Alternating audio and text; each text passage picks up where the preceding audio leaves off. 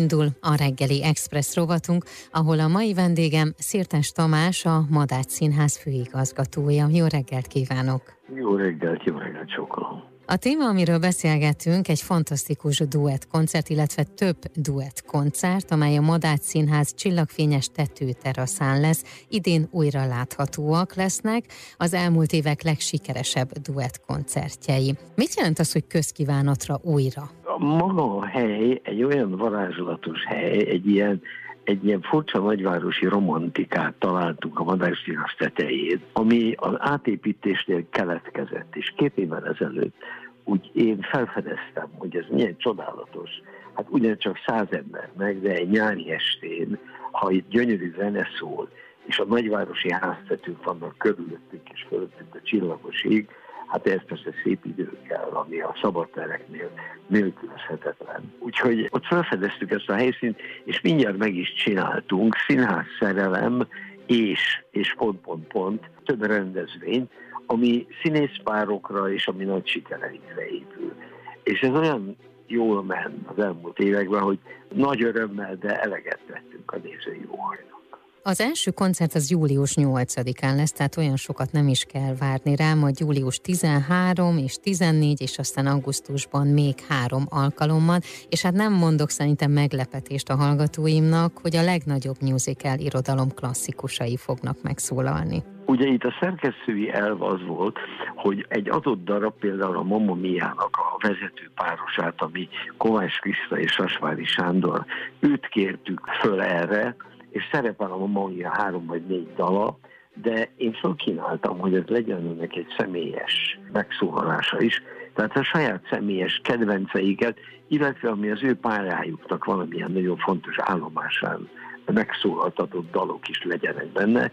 Egyszerre halljuk el ezeket a csodálatos műveket, és ismerkedünk meg a a művészek egyébként nagyon kifinomult zeneízlését. Egy picit itt a Mamma Mia-nál álljunk meg, és egy picit térjünk el, aztán majd visszatérünk ide Budapestre újra, hiszen a Madács Színház Mamma Mia előadása most 2022 nyarán a Szegedi Szabadtéri játékokon is látható lesz. Igen, igen, én most éppen indulóba vagyok Szegedre, és pénteken van a bemutatója ennek. Ötödik alkalommal megyünk Szegedre a Mamma Mia-val, ami a Szegedi Szabadtéri Játékok történetével egy példátlan sikersorozat. Semmi nem ment, nem egymást követő, de öt nyáron. A Mamma Mia egy csodálatos darab, tele van életörömmel, tele van reménnyel, életigelléssel.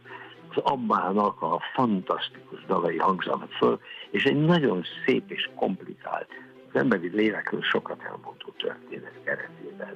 Úgyhogy ezt, ezt imádják Szegeden, és most lesz az ötödik alkalom és hogy most idén viszont új szereplőt is köszönhetnek a darabban. Igen. Ugye mi hármas szereposztásban játszuk a darabokat.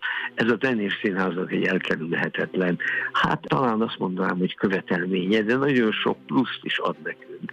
Tehát a belefektetett tripla munka meghozza az értékét, mert azért ahány szereposztás, annyiféle sajátos hangütés, íz, a színészi egyéniség, tehát érdemes ezeket a darabokat több szereposztással is megnézni.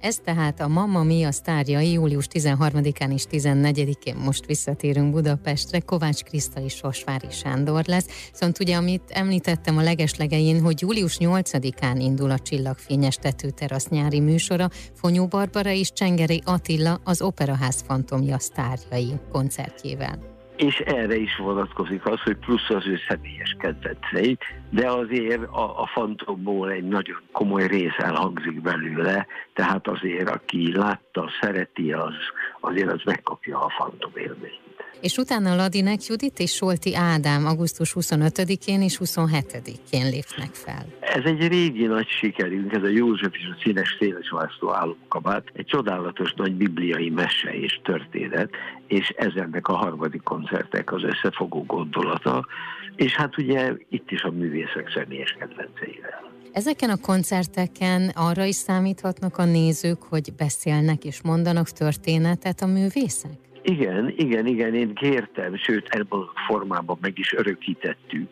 tehát ez végül is leírásra került, szépen megfogalmazták, és már egy irodalmi szöveget mondanak, a saját személyes történeteiket, hogy hogy kerültek kapcsolatba egy szerzővel, egy dallal, és hát hogy a pályáról miket gondolnak. Uh-huh. Hát nézők mindig nagyon szeretik kicsit a kulisszák mögé nézni, és ez erre egy jó alkalom.